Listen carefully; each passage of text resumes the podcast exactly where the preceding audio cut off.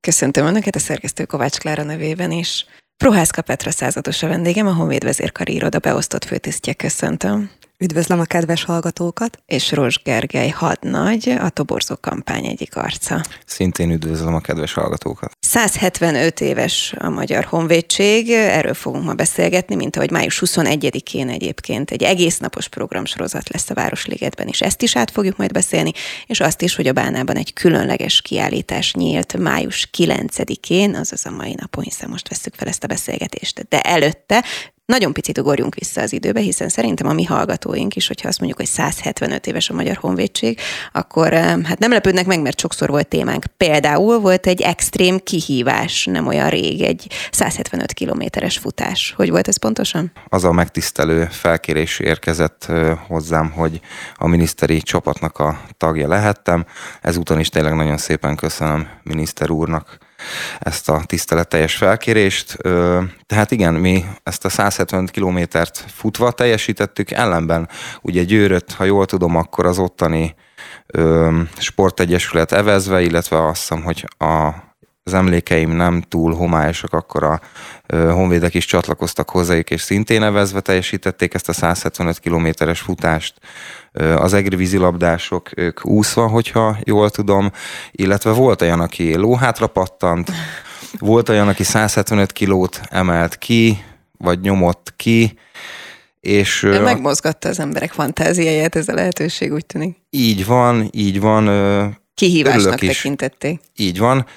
Örülök is neki, hogy voltak ilyen szabad szellemű honfitársaink, akik igen, ilyen szabad felfogásban tudták teljesíteni ezt a 175 kilométeres, illetve 175-ös kihívást, és a közeljövőben, hogyha jól tudom, akkor lesz egy bringás kihívás is, 175 kilométert kell majd tekerni. No, hát igen, lehet, hogy ezt is majd sokféleképpen lehet értelmezni, és aki kimaradt például az előző körből, az majd becsatlakozhat ehhez is. Május 21-e egy, egy ilyen egésznapos dzsámbori, hogyha lehet ezt mondani. Mi minden történik akkor, százados asszony? Egy nagyszabású családi rendezvény kerül megrendezésre a Városligetben, illetve az állatkertben, amely 0-tól 99 éves korig bárkinek ajánlott, akit érdekel a Magyar Honvédség bármilyen szinten, az állatkertben is rengeteg színes programmal várják az érdeklődőket, ott is lesz katonai jelenlét. Például a katonazenekar fog fellépni 10 órától, amely egy nagyon érdekes mozzanattal átjön a Városligetbe, ugyanis az állatkerti körúton huszárok segítségével ők fogják őket kísérni, ami szerintem egy nagyon látványos oh. eleme lesz az egész napnak, és ők ott nyilván úgy vonulnak át, hogy közben zenélnek.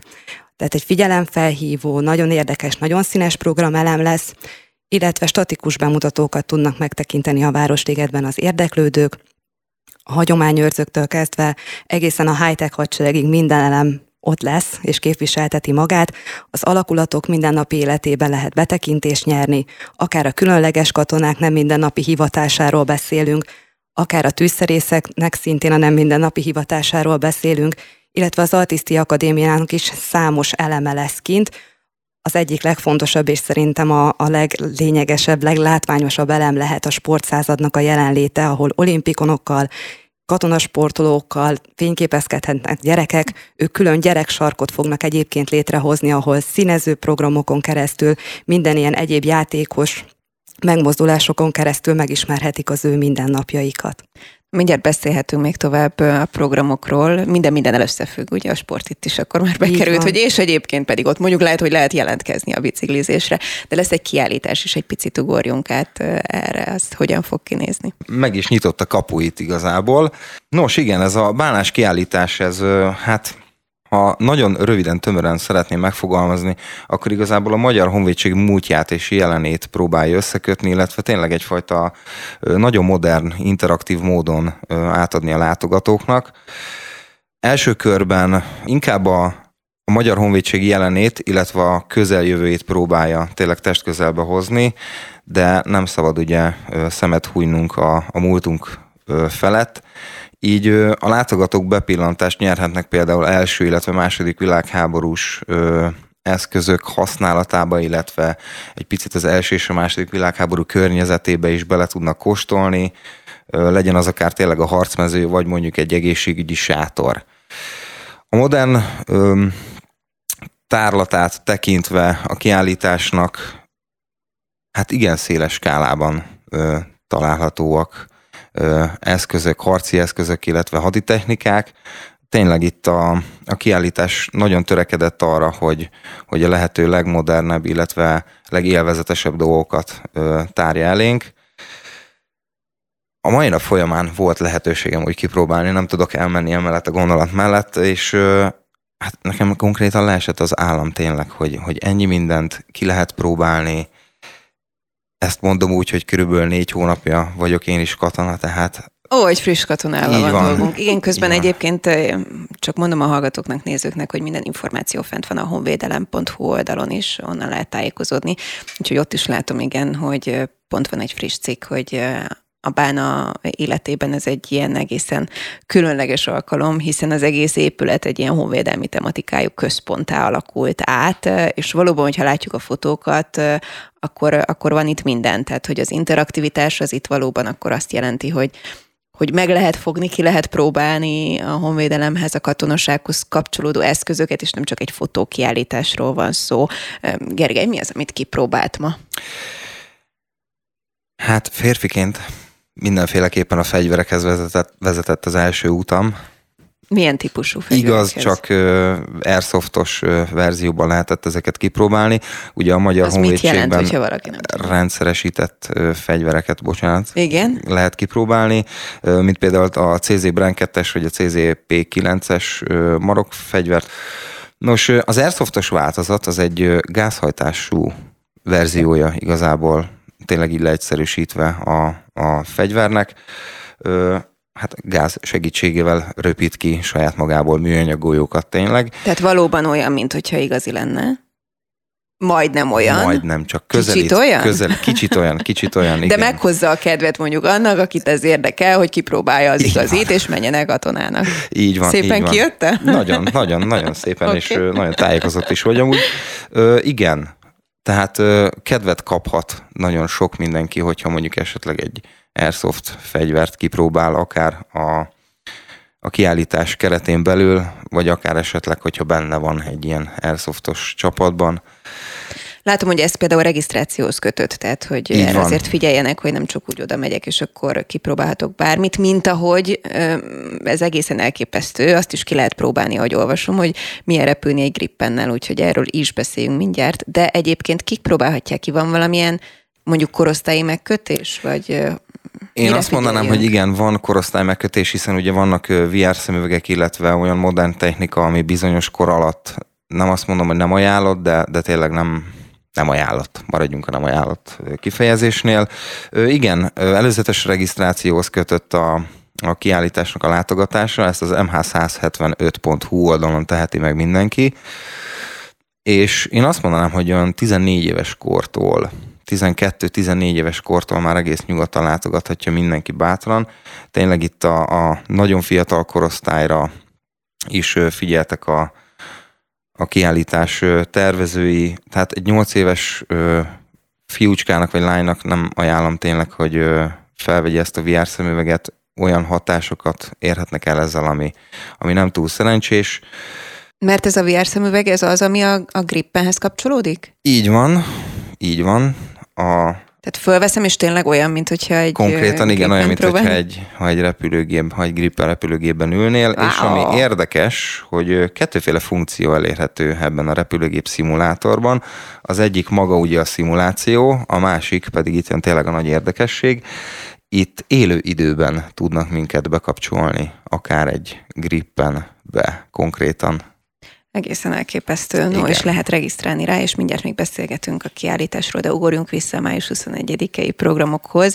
Arról már beszéltünk, hogy zenebonát, azt igazi katonazenét, azt hallhatjuk, és hogy sok mindent ki lehet próbálni. Ott kicsik is kipróbálhatnak ezt. Igen, azt. ott is lesz szimulátor, ami hasonlóképpen működik, mint amit az előbb a hadnagy úr elmondott, én a 14 éves korosztályra mondanám, hogy, hogy az az, ami, ami már biztonsággal tudja használni, illetve kipróbálni ezeket a technikákat, azonban nyilván a legkisebbekre gondolva olyan gyereksarokkal és interaktív játékokkal készülnek a kollégáink, ami szerintem számukra is maradandó élményt tud hozni, de ők is, hogyha külső szemlélőként nézik ezt a szimulátort, én azt gondolom, hogy már az is önmagában egy nagy élmény.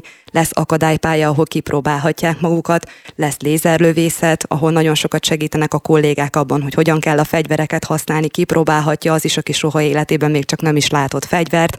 Tehát azt gondolom, hogy nagyon-nagyon színes programok lesznek, mindenképpen érdemes lesz ezeket megnézni, és amit az elején említettem, a nullától 99 éves korig tényleg azért is ajánlott, mert hogy a 175 évet átülelően olyan hagyományőrzők által szemléltetett dolgok lesznek, ahol mindenki meg fogja találni a saját maga kapcsolódási pontját a honvédséghez.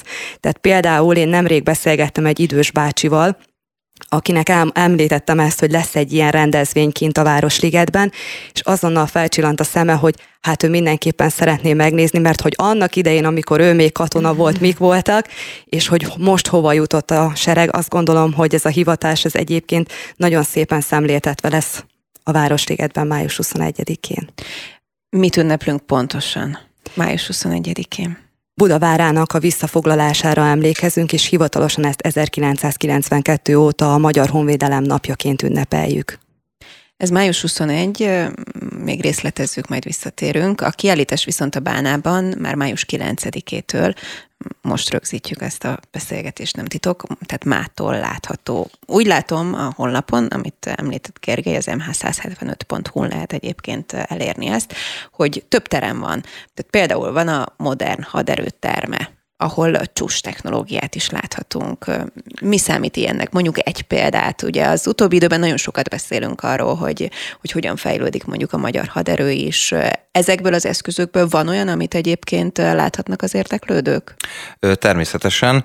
Amit mindenféleképp kiemelnék, és volt már is róla szó, az ez ugye a robotkutya, mindenki így hívja. Oh. Tehát azt is tényleg ki lehet próbálni. Nekem is volt szerencsém kipróbálni, illetve a látogatóknak készültek egy kis, hát ilyen drónsarokkal, tehát drónozni is lehet, egész nyugodtan ki lehet próbálni, hogy, hogy milyen lehet egy, egy dróncsata, esetleg tényleg ugyanúgy távirányítóval lehet röpködni vele, szóval igen széles skálán Ami egész elképesztő, hiszen igen. a mai háborúknak is a része, szóval ezt így jövőnek gondoljuk, de a jelen ben vagyunk. Van egy nagy háborúk terme, itt azt olvasom, hogy lép vissza az időben. Ez egyfajta történelmi visszatekintés? Így van, ez egyfajta történelmi visszatekintés, nagyon jól fogalmaztál.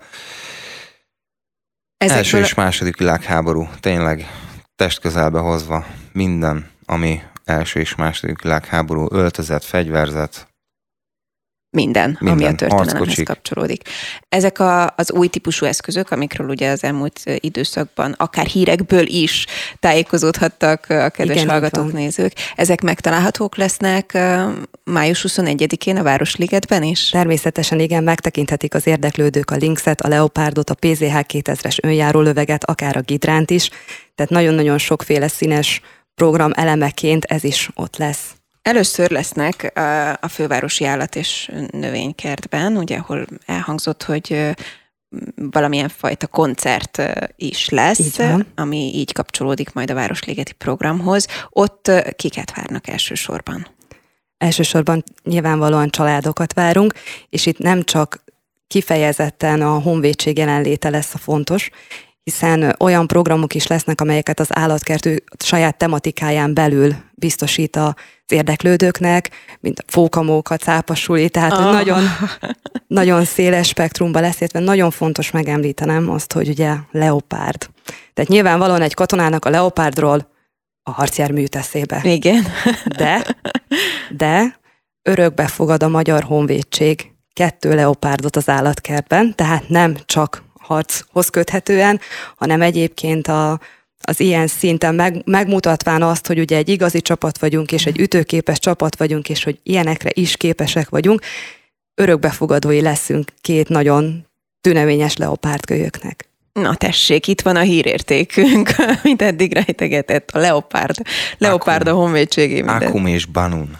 Ó, ezt is tudjuk a nevüket? Igen, igen. Látom, erre Gergely is nagyon büszke.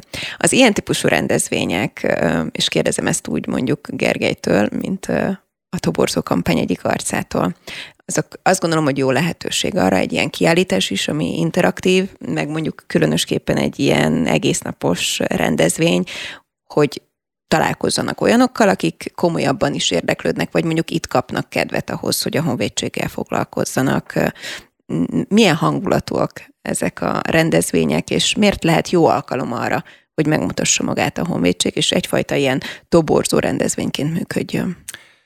Most ezek a rendezvények a legjobb teret adnak arra, hogy igazából tényleg aki öm, laikus, tehát még soha életben nem találkozott ö, semmilyen honvédségi ö, formával, vagy soha nem kóstolt még bele semmilyen honvédségi dologba, az itt ö, tényleg megtapasztalhat mindent, az összetartástól kezdve a családias hangulatig, a támogatásig, amiket eddig én is megkaptam, mióta ugye az alapkiképzésemet befejeztem, illetve ugye csatlakoztam a várpolotai alakulatomhoz.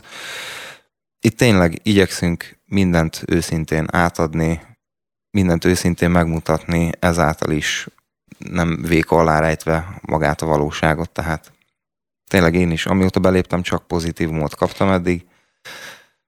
Jó, hát akkor dobjuk ki az asztalra. Miért léptél be a honvédségbe? Ezt nagyon sokszor megválaszoltam már. Válaszolt meg itt is, mindenképp, jó? Tehát mindenképp. Egy friss honvéddel van dolgunk, van. a legjobb arca kvázi annak, hogy akkor promózzuk azt, hogy miért lehet izgalmas valakinek fiatalként a honvédség. Ennek nagyon sok szempontja van, de elsődleges az mindenféleképpen, és soha nem tudok emellett elmenni, hogy édesapám is honvédként szolgált, Isten nyugasztalja. Gyerekkoromban volt nagyon-nagyon-nagyon sok lehetőségem belekóstolni ebbe a ebbe a honvédelmi, illetve a honvédségi világba. Az mit jelent elmenni ilyen típusú napokra, rendezvényekre, vagy igazából a hétköznapok is erről szóltak, és mesélt a nagypapi, hogy A hétköznapok is erre szóltak, illetve hogy... édesapám nagyon sokszor vitt Leopárdról nem mesél, de... Hát azért a 2000-es évek előtt járunk még, tehát akkor még én is majdnem csak, hogy a csattogós lepkét tologattam.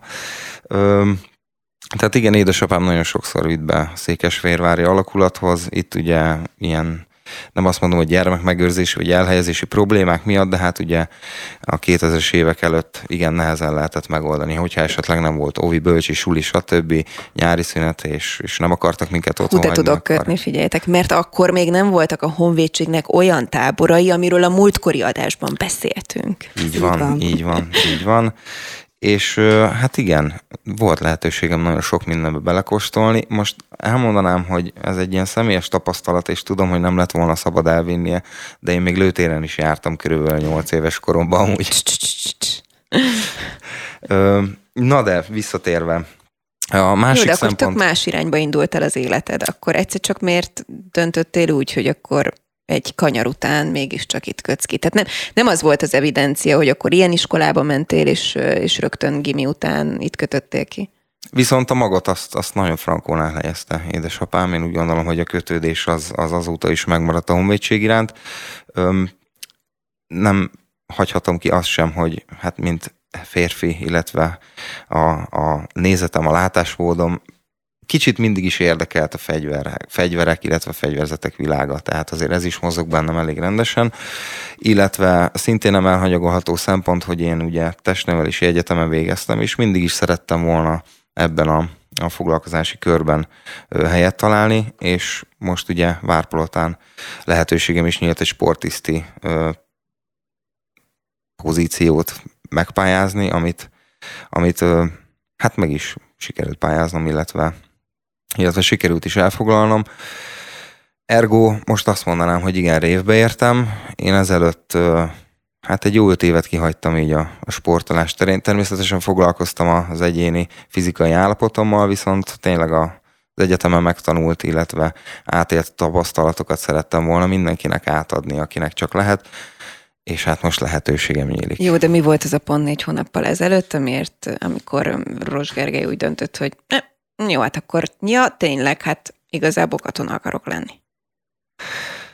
Egyfajta kihívásként tekintettem erre is, ugye lehet, hogy kevesen tudják, de igen, kihívóként volt lehetőségem megmutatni, hogy mire is vagyok képes egy bizonyos műsorban, és tényleg ez, ez olyan, hogy is mondjam, kihívás vágyat ébresztett fel bennem, hogy, hogy, hogy, hogy én úgy gondoltam, hogy igen, a honvédségnél egy, egy újabb fajta kihívást találhatok magamnak, és nem bántam meg, hogy beléptem, tehát mind fizikailag is egyfajta visszacsatolást kaptam, hogy igen, képes vagyok megcsinálni az alapkiképzést, egy picit mindig is féltem mondjuk az első ö, fegyverfogástól, az első lövés eldurranásától, és ezt megtapasztalni, hogy nem is olyan vészes, ám bár, de tényleg nagyon nagy felelősség van az ember kezében, miközben tartja, akár legyen az a, az AK, vagy legyen az a mhm. CZ.